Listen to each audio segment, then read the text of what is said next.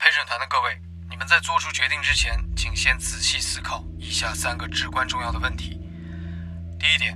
你们相信 Mark Ford 的话还是 Jeremy 的？第二点，你们非常确定 Sheila 不是杀人之后再自杀的那个凶手吗？而这个问题还涉及到另外一个问题，那就是致命的第二枪是开着消音器向 Sheila 开的枪吗？如果是，那就不可能是他自己开的这一枪。第三点，Neville 半夜给 Jeremy 打电话了吗？如果没有，那 Jeremy 的整个故事都不成立，因为如果没有这起电话，他不可能知道凶杀案。如果这起电话是他编造的谎言，那唯一的原因就是他对谋杀负有责任。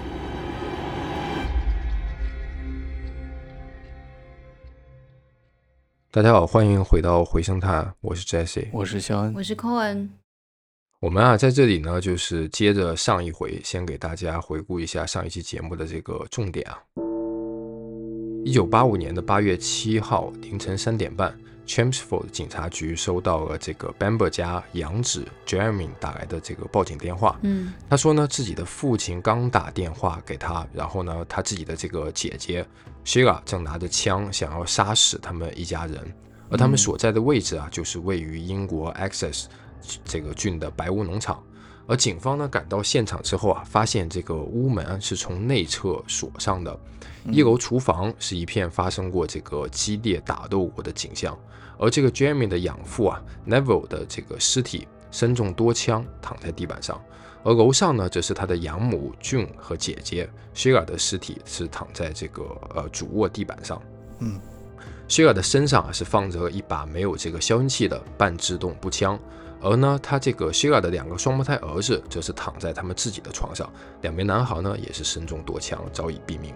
起初呢，警方都将这起案件啊视为是这个 Sheila 精神分裂症复发，哎，然后把这个一家人全部杀死之后再自杀这么一起这个案件来处理。嗯，可是呢，随着更进一步的这个调查发现啊，这当中的隐情远比我们想象的更加复杂。我们上一期啊正讲到哪里呢？就讲到说 Jeremy 被警方逮捕并且起诉嗯之后呢，就是控方就展示出了他们认为这一切其实都是 Jeremy 干的这个证据，哦，就已经确定是他了。现在是控方给出的这个证据。嗯好，对，首先控方啊认为 Jeremy 的这个作案过程啊是这样子的，我们先给大家这个描述一下他具体他们这个控方认为 Jeremy 是怎么作案的啊。嗯首先，一九八五年的这个八月六号晚上十点钟左右，Jeremy 呢与家人共进晚餐之后，哎，他就独自离开了这个白屋农场，嗯然后呢驱车回到了他自己的家中。他自己家我们上一期也讲过，距离这个白屋农场大概开车就是五分钟左右的距离。后来呢，大概是在八月七号凌晨半夜十二点钟左右，他就骑着他养母俊的这个自行车，哎，又回到了农场。那辆自行车呢，是他前几天就向他这个养母借过来的。嗯，然后呢，他为什么要骑自行车呢？就是为了他避开这个主路，怕被人其他人目击嘛。嗯，对哎，他的黑头发开车的，他的黑头发起作用喽。对对对，就从金发染成黑发了。然后他绕到这个主屋的农场主屋的后边进去的。然后呢，他是先从楼下浴室的窗户打开进了屋，拿起装了这个消音器的步枪，嗯。先上到二楼，对着在床上的这个养母俊开枪。他呢，这个俊在倒下死去之前还勉强走了几步，接着呢射击在一旁的这个养父 Neville，但是呢 Neville 并没有当场死亡啊，而是他、呃马上逃到了这个楼下，嗯。在厨房和 Jeremy 发生了这个扭打。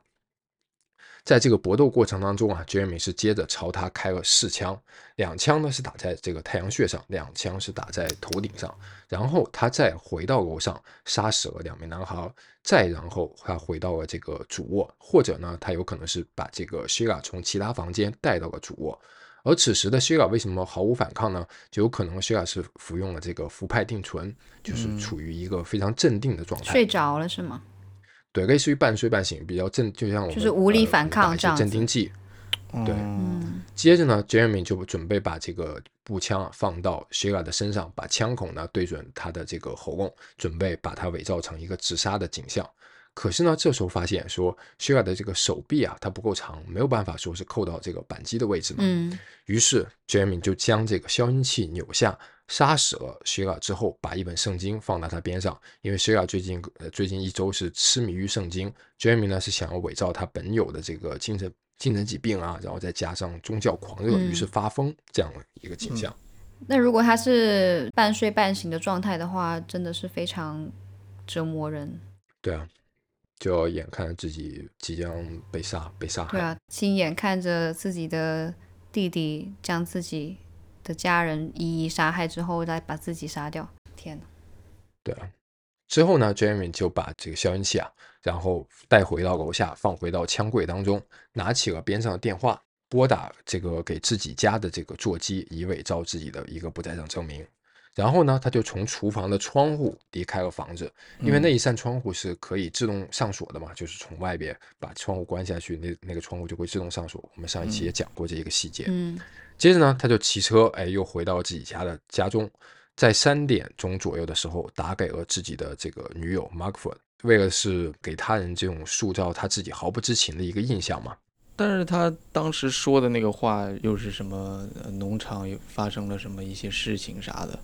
对啊，因为他给他女友打的电话就是说是，呃，农场可能出了一些事情，然后我现在可能要赶过去，对吧？这就表示的说说可能那时候他为了让他别人觉得说哦是他的养父 Neville 给他打了一个电话，然后呢他接到这个电话之后，哎，知道农场有一些不正常，所以他告诉他女友，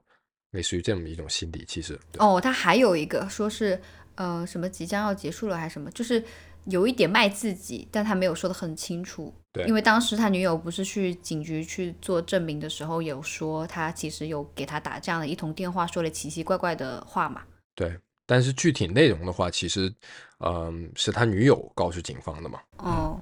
然后呢，这个 Jamie 随后在凌晨三点二十六分的时候打给了这个 Chelmsford 警察局报警，然后尽可能慢慢的驱车前往农场，并且呢是在现场啊给这个警方一些误导性的信息，就让警方以为要面对的是一个对枪械非常熟悉啊，并且是有精神疾病的一个非常危险的人物。一方面呢是可以加重警方说是对于这个 Sheila 就是凶手的这么一种呃第一印象吧。嗯嗯，然后另外一方面就是为了拖延时间，因为打给当地警局的话，相比于是直接拨打九九九，出警的时间效率肯定会更慢一些嘛。因为九九九报警中心的话，可能会直接指挥在附近的一些这个巡呃巡警直接驱车前往啊，嗯不一定是这个 Chelmsford 警察局的警员。但如果是他直接打给当地警察局的话呢，要么当地警察局可能在找这个调度中心重新安排，要么就是派当时在警局里可能很有限的警员，怎么样都可可以会拖延一段时间嘛。哦，对难怪。而且在这个 Chelmsford 的警员啊到达现场，得知所谓的这个 Sheila 是多么危险之后，又要找特别行动小组，又要找这个谈判专家。从结果来看，确实是拖延了很多时间。因为我们上一期其实也说过嘛，肖恩你也说你也提到过，说早上七点到八点警方才破门而入。是我提的，对，关他屁事。好像是我提的吧？我说太晚了嘛。哦哦哦，sorry。而 Jamie 做的这一些啊，都是为了让死亡时间变得说是更加难以判断。嗯因为距离死亡时间越久的话，其实判断精确的这个死亡时间的难度就越大嘛。嗯因为如果说他刚杀完人直接报警的话，那警警察警方的话可能就知道说，哦，凶手刚刚做完，但是已经隔了差不多五六个小时的话，警方判断这个时间死亡时间就会有一定的模糊性了。挺聪明的。对，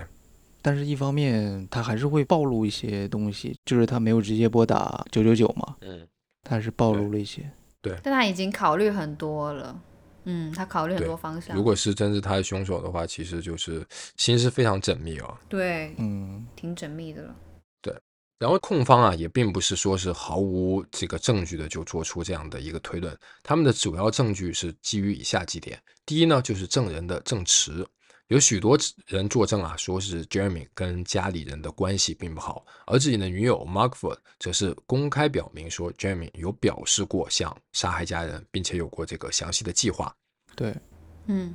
第二个证据呢，其实就是那把杀人的这个呃步枪了。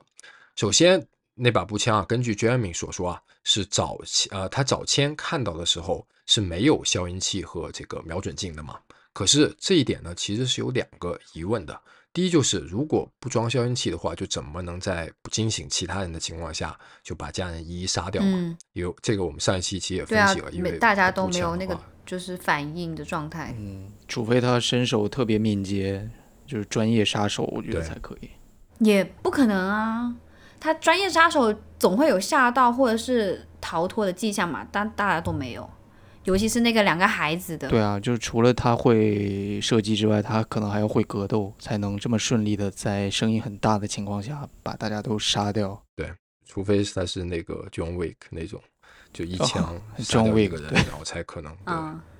，OK，Anyway，、我们再回来。OK，好，第二呢，第二个这个疑点啊，就是说 Neville 他的侄子在一九八五年七月二十六日到二十八日的这个周末，也就是案发前大约一个礼拜左右，他其实是来过这个白屋农场的。嗯他告诉法庭说，他在一楼办公室的这个枪柜看到那把枪的时候啊，枪上是有瞄准镜和消音器的，而且呢，他曾经把枪拿出来去打过靶。当然呢，也可能是说在这一周的时间之内，说 Neville 把这个瞄准镜和消音器拿下的。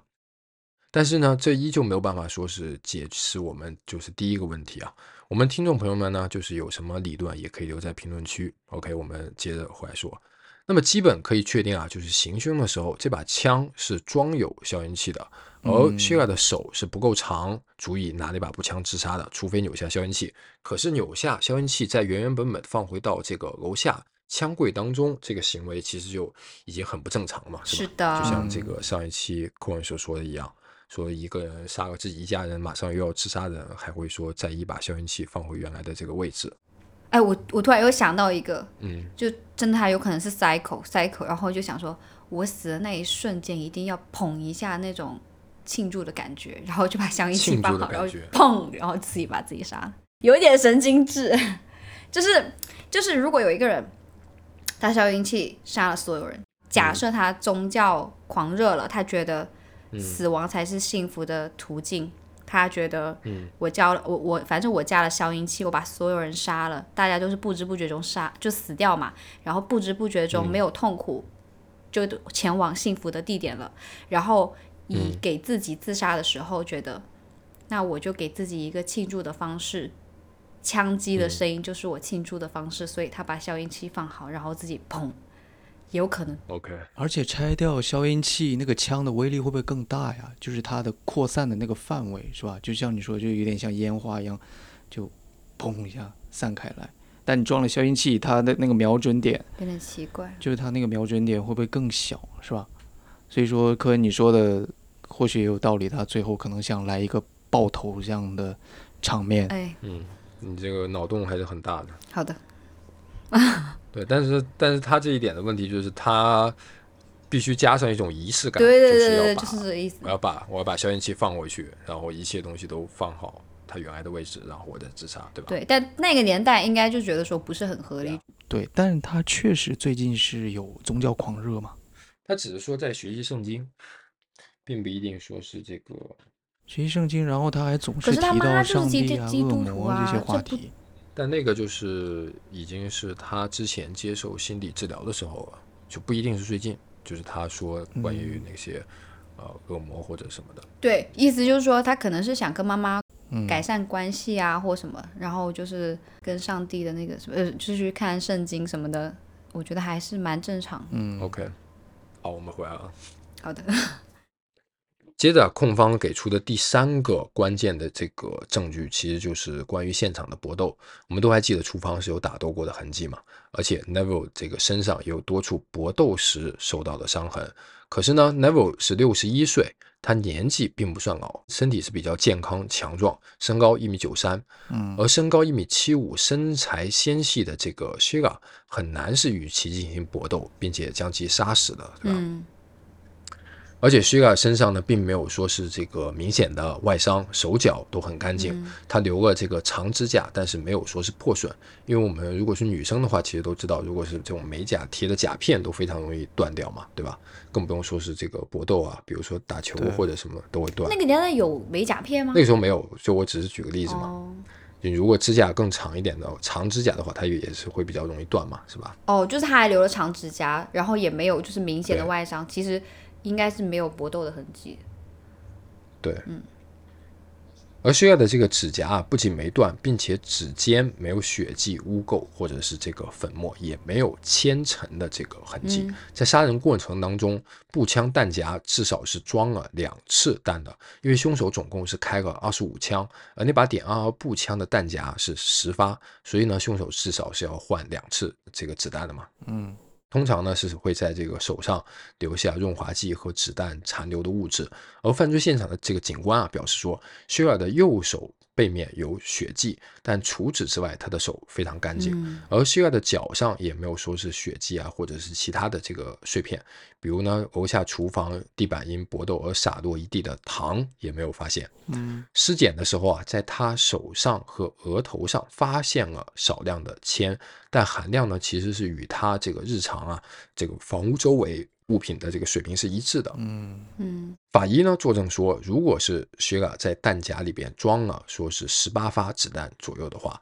那么他预计雪尔的手上会有非常多的这个铅残留，然后他的这个睡衣上的血迹与他自己的血迹是一致的。嗯而且呢，上面也是没有任何这个火气残留。考虑到呢，希尔只穿了一件没有口袋的这个睡衣，很难想象说他是如何携带子弹的嘛。嗯否则呢，就只能说是他打完十发子弹之后，哎，下楼再重新装子弹，嗯这个其实是不太可能的。对，好，第四个证据啊，其实就是报警电话。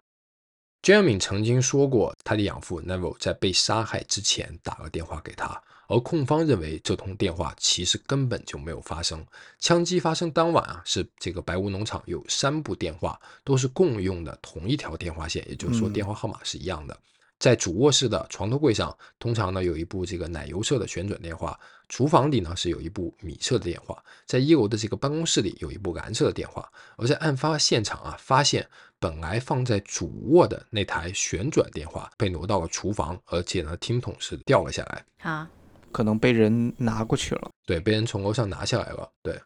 而原本呢是在厨房的那台米色电话，此时依然在厨房，不过是被这个很多杂志所盖住了。嗯当天晚上的这个报警电话其实就是一个关键点了，因为 Jeremy 说是他这个呃他父亲从家打电话给他嘛，然后根据当时厨房电话的一个重播功能，最后一个电话确实是打给 Jeremy 的，可是这一点呢并不能证明 Jeremy 无罪，嗯因为他完全可以说是在现场杀完人之后，哎，用那部电话打给自己，就像我们刚刚所说的，嗯控方所推论的一样。甚至呢，这一通电话也可能是这个从 Jamie 家中电话所拨打出来的，嗯因为那部电话的这个重播功能啊，不仅仅是这个打出、打入的电话，也会是成为最后一个电话。哦对，警方呢也证实啊，说当晚收到的这个报警电话确实是只有来自 Jamie 一个人的。那么说，Neville 为什么没有说不打九九九呢，而是打给了 Jamie，就十分蹊跷了嘛。对啊 Jamie 的说法呢，我们上一期也讲过，就是呃，Neville 很爱面子啊，然后自己的女儿发疯，好像看起来要杀人，他不想让这件事情传播出去，所以没有报警，是吧？这是他的说法。对，这个很离谱嘛，都要死人了，他还会考虑面子吗？是不是？对，嗯所以呢，就是 Jamie 的说法就解释说，哦，可能他那时候他的养父觉得 Sheila 不会真的开枪，没有到紧急到需要报警的一个程度嘛，就想让自己让 Jamie Jamie 过来制服这个 Sheila。我们去这么按照他的这个解释去思考，其实勉强解释得通啊。还有一个点，我觉得挺离谱的，就如果像 Jeremy 所说，那养父 Neville 打电话给他说养女 Sheila 要杀他，而在那个时候，就 Sheila 都准备要大开杀戒了，还会给他打电话的时间吗？对不对？对。而且如果在那种犯罪现场的话，第一时间应该是我觉得选择逃跑啊。第一时间应该是制服他。哎，你要想我，我一九二，我女儿一七四，我肯定第一时间是抢凶器，然后可是他手上手上有枪啊，他有刀我都跑，你知道吗？你要想是家人哎，你你跑了，你妻子呢？嗯，你的家人都在那里，他怎么可能逃跑？对，而且有可能是他当时已经受伤了，就是可能已经中了几枪了，然后呢，这时候也没有能力去逃跑，也有也是有这种可能的。可是他，那也没时间打电话吧？我觉得他受伤了，他好像是开的是脑子吧，就是刚刚说太阳穴嘛，对不对？他完全是没有能力再去打电话那些的了。对，这是后边我们也会说控方给出的一个这个理论。嗯 OK，虽然说啊，这个控方针对这则电话对说 Jamie 这一方做出了一个猛烈的攻击，可是呢，意外发现了一份啊，警方无线电记录本上的证据，记录的说是另一则报警电话，则又使本案蒙上了一层阴影。首先呢，这个 Chelmsford 警局找到了两条报警电话的记录，一则是三点二十六分，一则是三点三十六分。我们先说这个后边这条三点三十六分的。那条呢，非常清楚的记录了是 Jamie 打的这个报警电话，说他父亲给他说这个 Sheila 拿着枪要杀家里人。而另外一条三点二十六分则很不清楚，上面写的几个词是什么呢？第一个词是女儿疯了，第二个是这个 Mr. Bamber 白屋农场女儿 Sheila Bamber 二十六岁，拿着一把我的步枪。然后第三句话是信息是 Bamber 的儿子转述的。这条呢，这个记录上面啊没有写是谁打的电话。后来庭审上，Jamie 的这个律师也是由此辩护称说，这一条电话实际上是他的养父 Neville 打给警局的。也就是说呢，是 Neville 在三点二十六分的时候先给警局打个电话，哎，然后十分钟之后，在三点三十六分，Jamie 又给警局打个电话。这么说呢，好像也能说得通。是 Neville 先先打给警局。有一些记录，然后三十六分，后来 Jeremy 又打给警局，对，然后有一些记录。关于三十六分的这个记录非常清楚，就是 Jeremy 打的，而二十六分呢，记录的则是就我刚刚说的这几个词。对你刚写的这些词，我觉得很像是 Neville 在报警一些话语，是有一些有一些话，对女儿疯了什么的，就更能证明。是 Sheila 在杀人嘛，对吧？对，然后但是他又有说说信息是 Bamber 的儿子转述的，也就是 Jamie 转述的，那很有可能又是同一个电话。OK，后来啊，警方发现说接警员记录的时候啊，将这个 Jamie 的电话记录错了，实际上呢不是三点三十六分，而是三点二十六分之前的几分钟，因为实际上说是三点二十六分的时候就已经因为 Jamie 的这个报警电话而派出了警车了。Jamie 之前报警的时候的说法，就是他在接到父亲的电话十分钟之后拨打给一个警局。那么呢，此时我们就会有一个疑问：就算我们都相信 Jamie 的话的话，那我们可以假定说，Jamie 接到 Neville 的电话大概是三点十六分左右。嗯，然后呢，他在三点二十六分报警了。同时呢，Neville 觉得说，哎，十分钟过去了，儿子还没来，于是也打给了警局报警。这种说法看似好像也是说得过去嘛。嗯，哎，我觉得很搞笑。嗯，家里已经有人发疯了，他打电话给他儿子，儿子没来，然后他又翻开了电话本，哎，那个警局电话是多少来着？然后又打给二五多少多少多少，你直接打九九九不行，很明显啦。哎，不过第一时间也是会打给儿子啊，但是但是他。但是他养子啊，我感觉他们关系没有那么亲密吧，就是也没有感觉特别靠谱啊。这个儿子不是，就是他说他现在是假设，假设他先打给了儿子，然后儿子没回应之后，他又打给了警局，可是他也不是通过九九九，他是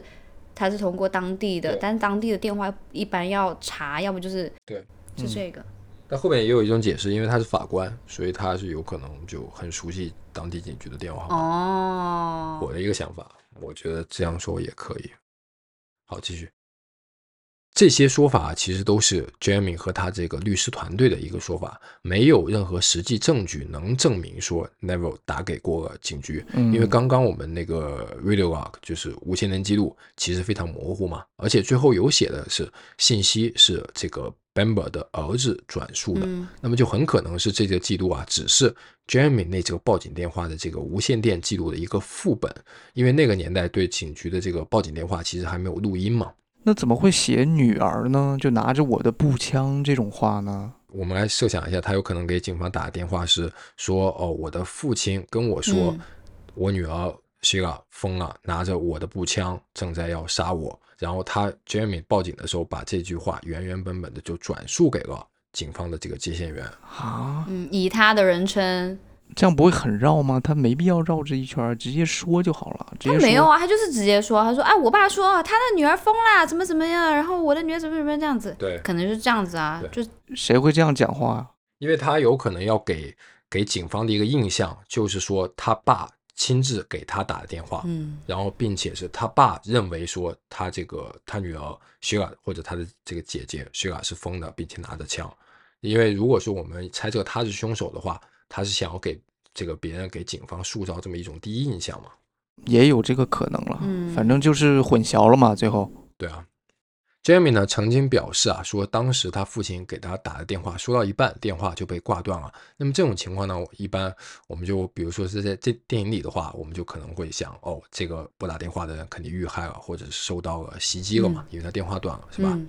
可是 Neville 怎么会说是在十分钟之后又拿起了电话拨打这个警局的报警电话呢？对哦而且拨打的也不是这个九九九，而是 Chelmsford 警察局电话，就像刚刚寇恩说的，是吧？嗯又是查黄页才知道的一个电话号码，或者呢，他就日常哎，他就能记得住警局的这个号码。可能是因为他是这个当地法官的一个身份，所以对警局的电话啊什么的都比较熟悉，也有这种可能。就是当街道办了，然后就是对，而且他说电话就被挂断了，你想想当时那个场景，他正在报警，然后电话突然被挂断，是是谁了？拿着枪一步一步走过来，然后把电话直接给他挂了对，。直接按按到那个按到那个电话那个键，就是挂断键，是不是就有画面感了？直接开枪不是更干脆，就会听到一个枪声。所以说，Jeremy 这个说法不是很合逻辑吧？我觉得。但是我们在电影里边不是会有经常看到，比如说一个这种这种这种坏人的话，要去杀一个人，然后在这个人不知道的情况下，先把他电话摁断了，然后这个打电话的人头慢慢转向这个拿枪的人，发现他正在拿枪指着他。哦，所以 Jeremy 可能在向编造嘛？对他可嗯能看了某部电影，对，就有点说是可能像电影的这种画面感。对，OK，我们说第三点啊，其实与第二点是联系在一起的，就是 Neville 他是身中八枪嘛，头部呢也有被枪托击打的痕迹，而且病理学家表示的是什么？受到这样的击打，不可能进行清晰的谈话。这个清晰的意思其实是有两方面，一方面是这个口齿清晰，另外一方面呢，就是说他意识还没有模糊，还是清晰的。对啊这，都是不太可能的。对，所以呢，就是如果就算是 Neville 打给 Jamie 的时候还没有预习可以讲话，而这个时候呢与这个 Sheila 发生打斗，那么十分钟之后他肯定也不可能再打电话报警了嘛。嗯所以呢，对于报警电话这一点，其实是不足以支持 Jamie 的。嗯，Yeah，对好，我们现在看完 Jamie 这一方，我们再来说把这个视角转回到支持说是这个 Sheila 是凶手的这些说法。首先呢，Jamie 表示说，哎，这个他跟家人关系不好的证词啊，其实都不是真的，都是那些那些人可能误解了 Jamie 的表达方式，而自己的女友则是因为他出轨，所以这个怀恨在心，伺机报复。嗯嗯，合理啊。对，而当时呢，接到了这个养父 Neville 电话，没有立即赶往现场，而是先打给了自己的女友，然后再打给了这个这个 Chelmsford 警察局的警方呢，再慢慢开车抵达白雾农场的原因啊，只是因为自己太害怕了。其实，以退为进是吧？然后承认一下自己的懦弱。对啊，害怕那个枪击现场，我就开慢一点嘛，想跟警察一起到嘛。对这种心理，其实这个心理还算正常。拿捏啊，嗯嗯，呃，肖恩已经被他说服了，已经。是，关于这把步枪啊，Jamie 的这个律师则声称，当时步枪本身就没有装这个消音器，而希拉呢可能是先从楼上开始动手，先打了他养母俊一枪，哎，然后跑到自己的两个儿子的床前，他们呢两个儿子可能只是正在睡觉，在他们没有反应的时候，快速的开了两枪，枪枪毙命。这时候呢，这个 Neville 已经听见了枪枪声，他本来是在一楼，然后呢上楼，在楼梯上与正要下楼杀掉自己的 Sheila 迎面撞上，于是呢 Sheila 对他补开了几枪，接着发生了扭打，最终嗯他杀死了这个 Neville。接着呢，他更换弹夹，分别在四人的这个尸体上再多补了几枪，最后是引弹自尽。可是这一点啊，根据我刚刚的形容啊，其实是非常类似于一个专业杀手的这种能力了。这一点呢，就跟许多人证明说是 Sheila 十八岁以后再也没有碰过枪的这种说法，其实是比较嗯矛盾的嘛。因为呢，需要非常专业的枪械知识，以及说是一些这种射击技巧才可能。而且枪杆那么老长，对，而且那个点二十二口径步枪很重嘛，后坐力又强。对。然后我们可以看到 show note 里那个谁的照片，她其实比较瘦模特，所以不太像是这么一个女生做出来的事情。对然后第四点啊，Jeremy 这边提出的一一个辩解的方式啊，就是说，如果是 Jeremy 杀死一家人的话，那么与 Neville 是发生打斗的，跟一米九三，并且还曾经是这个皇家空军的 Neville 发生了那么激烈的搏斗，很有可能是会受伤的嘛。可是至少 Jeremy 报警之后，他的面部是没有任何伤痕的，也没有说找到，如果他是凶手的话，可能会这个有至少是会有血迹斑斑的衣服嘛，这个衣服也没有找到。而且控方所说的 Jamie 骑车往返现场的说法呀，并没有任何人能够证明，这只是这个控方做出的一个假设性的推论。嗯嗯对，最后一点呢，其实是关于这个 Sheila 本人的一个精神状况的一个指控啊。就辩方认为说，Sheila 就是凶手，他确实知道如何使用枪支，因为他从小就在农场长大，年轻的时候呢，就是经常射击，且他患有非常严重的这个精神疾病，曾经告诉过他的这个精神医生 Ferguson 医生，我们上一期还记得吧？嗯他觉得他自己有能力杀死自己的孩子，而那把上了膛的步枪和子弹呢，就是 Jeremy 当时是本来想去打兔子，接着呢没打就给随手就放在了厨房的桌子上。这个 Sheila 可能当时呢就突然哎精神失常，然后拿起桌上的枪开始行凶。嗯而且呢，当晚一家人确实有过一场说是关于把这个 Sheila 的孩子送到这个寄养机构家庭的这个争论嘛，是吧？嗯 Sheila 的前男友 Corin 曾经称，Sheila 有过一次在他面前当场精神崩溃。当时呢，Sheila 开始用拳头捶打墙壁，因为打电话时呢是电话线突然断了，结果就导致了 Sheila 这个精神崩溃了。Sheila 呢当时说电话他被窃电话被窃听了，并且呢还谈到一些上帝啊、魔鬼啊这些事情，还说呢魔鬼是如何爱着他。而 Sheila 的这个另外一位前男友也说，他担心说 Sheila 周围人的安全，因为 Sheila 对他的养母俊有着深刻并且强烈的一个厌恶。而对于说 Sheila 身上没有铅和这个开枪产生的这个粉尘，以及他呢手脚很干净，则是一种呢这个 altruistic murder，就是呃利他性的杀害，利他性的行凶。就是说，一些父母会杀掉自己的子女，嗯因为呢，觉得这是对自己的子女好。比如说，我们之前说过，希拉可能觉得两个孩子是魔鬼的这个孩子，杀掉他们的肉身，他们的灵魂就可以上到天堂之类的。而这种呢、altruistic 这个 murder 的一种特点啊，就是自杀前会有很多这种仪式性的一些行为，哦比如说我们之前说的，他把这个消音器要放回到原来的位置，洗个澡，换了干净的衣服等，有仪式很有仪式感的一个样子嘛，其实是。然后看完双方的观点之后，在庭审的时候啊，法官也向陪审团建议考虑三个最主要的问题，这也是呢我们大家可以一起思考的一个问题啊。第一就是你们相信 Jamie 女友 Markford 的证词还是 Jamie 的证词？第二点就是你们是否非常确定 Sheila 不是杀人之后又自杀的凶手？而这个问题呢，其实牵扯到另外一个问题，就是第二枪是装着消音器向 Sheila 开的致命一枪吗？如果是的话，那么他是不可能开枪的，因为他的手臂不够长。第三点就是 Neville 半夜有没有给 Jamie 打过电话？如果没有这样的电话的话，那么 Jamie 的整个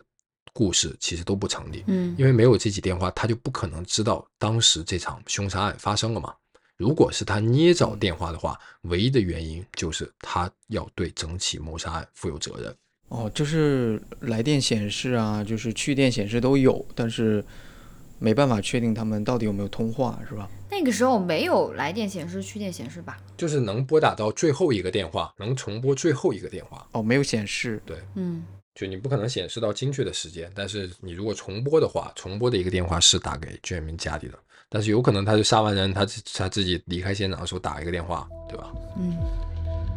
最终陪审团一致认定 Jamie 有罪，法官呢也作出宣判，Jamie Bamber 谋杀罪名成立，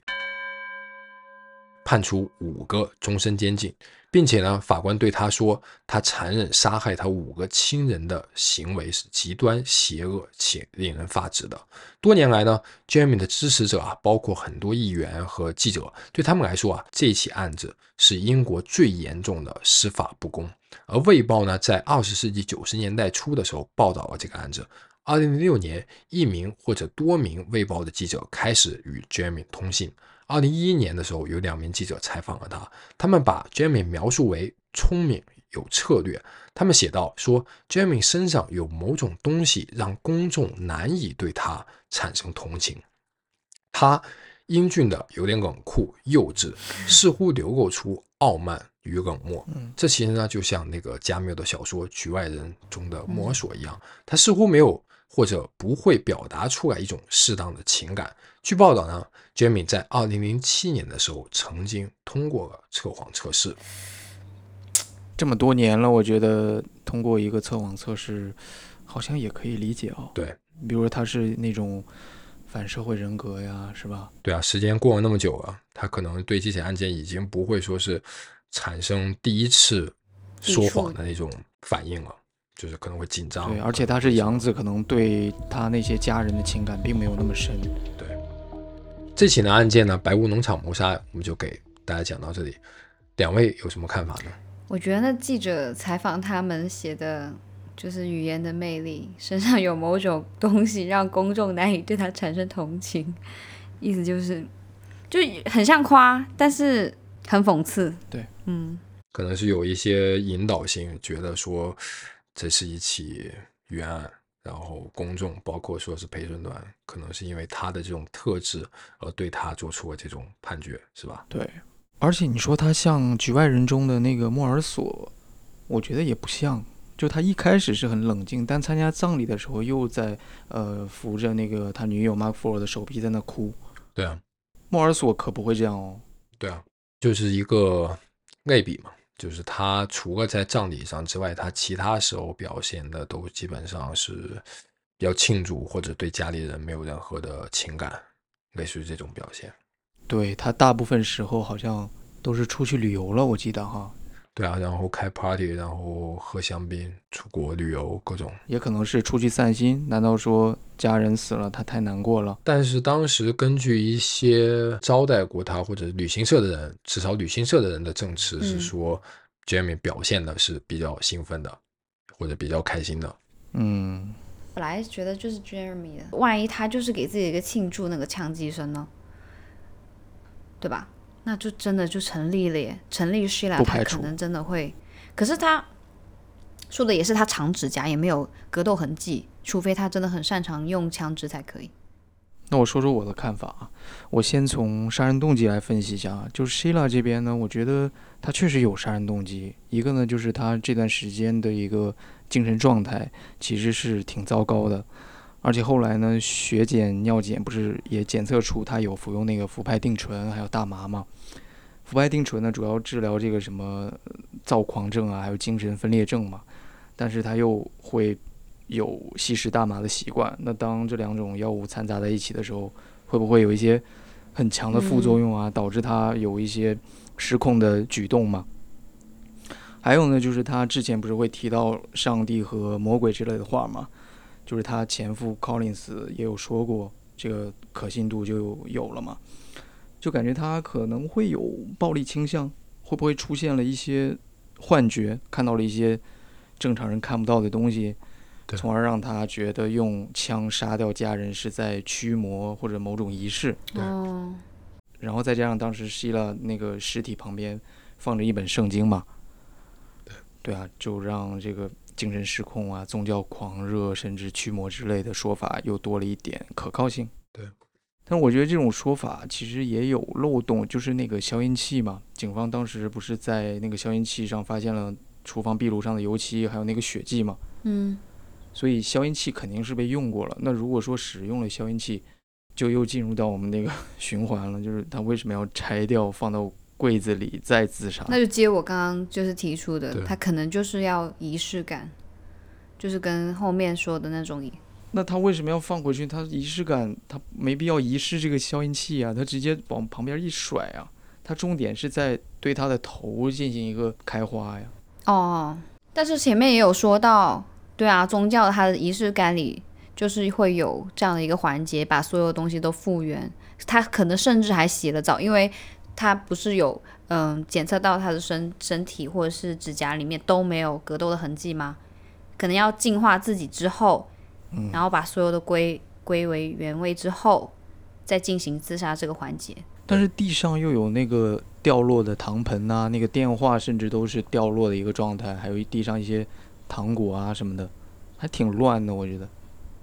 哎，对你说到糖果，好像他没有说他沾到糖，就是他他身上没有沾到厨房格斗的那些细碎的东西。对啊，就是我觉得他要归位，就把所有东西都归位嘛。那你专门把消音器归位天，亮了，就已经警察都来了，所以你意思还要大扫除一遍？真的无语。对你比如说他既然洗澡了什么的，那就你不如全部都整理的好一点。对，这个也是也有道理。嗯，OK，那我现在再说一下 Jeremy 这边。嗯首先就是 Jeremy 的杀人动机呢，就从 Jesse 你给我描述的这个 Jeremy 的这个人格来看，我感觉他童年经历是很嗯糟糕的啊。是，然后从他平时的一些举动上来看，我感觉虽然你讲的不多，但是能感觉这个人是有点反社会的，缺乏同情心的那么一种人。对，因为他有一些什么盗窃的前科啊，甚至偷他父亲的钱。是，然后还跟 Mark Ford 说过一些很暴力的要伤害他家人的话，但是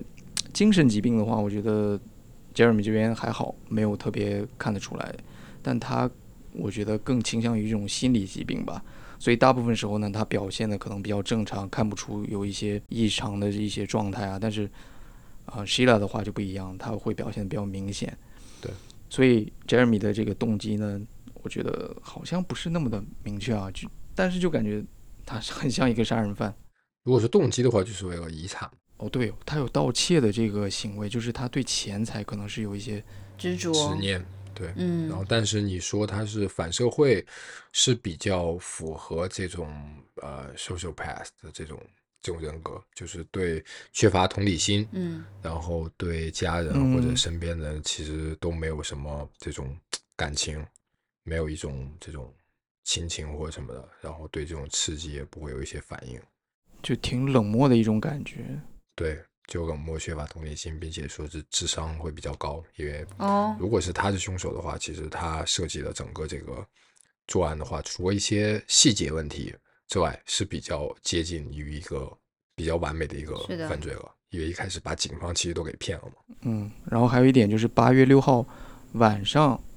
，Jeremy 才来到了农场跟他家人团聚，并且他还曾说他看到过野兔，对吧？曾经试图瞄准想要射杀嘛，但是那个时候是晚上，真的能看到野兔在外面吗？哦，反正他满嘴谎话吧，我觉得。所以你还是更更倾向于认为说是 Jeremy 是真凶，对吧？嗯现在还定不下来，听听你怎么说吧。五十五十嗯，OK。对我的一个基本看法其实是比较比较明确一点吧，就是我认为他可能有百分之九十 jm 就是凶手，但是呢当中也当然会有一些疑点啊存在，或者是呃没有办法完全理解的地方啊。就第一呢，就是说证据很多是没有这个严格遵照标准程序来进行的，比如说是消音器被 Jeremy 的表哥拿走了，然后三天之后又交出来。起初呢，现场警警方也没有好好的保护这个现场，然后床单啊、地毯啊什么的都马上被焚烧了嘛。嗯对，第二呢，就是说，如果我们设想 Jeremy 是一个这种啊、刚刚形容那种冷酷精明精明的这个杀人犯的话，那么他整体计划其实是非常周密的。半夜呢，骑自行车回到农场，如何作案，然后离开，伪造姐姐杀人之后自杀的一个样子，都能看出整个计划是他精心策划过的。包括呢，他对警方的一个证词，他给这个姐姐设立一个类似于一个疯子的形象，并且会用枪，然后呢拖延警方到达现场时间。可是当中其实又有两个就是比较低级的错误，第一个就是那个消音器，很明显，他在楼上楼上射杀了 Sheila 之后，直接将扭下的这个消音器丢到一旁就可以了。为什么他还要放到这个枪柜当中，对吧？嗯那很明显啊，就是放回枪柜这个行为就很难解释，因为不装消音器杀十五个人基本上是不可能的。那只能说呢，他是专门跑下楼一趟，再放好这个消音器。可能呢是他当时比较紧张，哎，所以一时这个疏忽啊，杀死希拉之后，顺手就把这个消音器放到口袋，然后下楼准备离开的时候，没多想就把消音器放回枪柜了，可以说是一个疏忽。还有一点呢，就是为什么他要伪造说 Neville 给他打电话这个行为？因为如果他是凶手的话，那那起电话肯定就是伪造的嘛。他可以完全不打那起电话，也呃也不报警，等到第二天管家呀或者秘书啊去了房子之后发现尸体就可以了。但是针对这一点，Jeremy 为什么要多此一举吧？可能有两种解释。第一呢，就是他想借此作为自己的一个不在场证明，证明了他在家接到父亲电话，于是报警。然后，但是这种其实根据控方当时所说的，完全没有办法作为不在场证明嘛。就是他可以完全在杀人杀完人之后，哎，在这个白屋农场打电话给自己家，是吧？没有证据能证明这起电话是 Neville 打的。对。第二呢，就是他第他可能这么做第二个原因，其实就是给警方塑造一种这种先入为主的印象，说姐姐雪拉是精神病，正拿着枪要杀人。然后警方呢进入现场之后呢，就会把这个雪拉是一个疯子、杀人犯，这个杀人杀人之后自杀的这种理论来按照这种理论去设想。而且 Jamie 也可能正是利用了这种说觉得他不会。这么多此一举的方式来伪造说养父的电话，然后自己主动报警的这种心理，其实，嗯，就是一种反向的心理。其实，呃，第二轮看下来的话，我觉得 Sheila 她精神上也是有挺大的问题，但，嗯，以道德的方面来说，我觉得 Jeremy 他也是有罪的。即使真的，即使假设他真的是对于这次案件是无辜、是清白。但也不能说他手上没沾血，嗯嗯，就他后续做的事情，对他的已已故的家人来说，他所做的事情也是有伤害性的且有罪的。在我看来，嗯，你是说他家人去世后他的一些反应是吧？一系列的迷之操作，哦，就是哦，或者是对可能家人，比如说对姐姐的一些呃攻击，言语上的一些攻击，对吧？包括这些，对，还发行他的一些照片什么的，对啊。那么呢，这一期节目就暂时先到这里。我们呢也非常感谢寇恩的这个参加，陪伴我们两期的节目，也希望呢他能经常来坐坐。好呀，好呀，谢谢大家，谢谢。关于呢这起案件，大家有什么看法？到底谁是凶手？如何犯案的呢？也欢迎留在评论区。那么好。这里是回声探，我们下一期再见。我是 Jesse，我是肖恩，我是 Cohen，拜拜。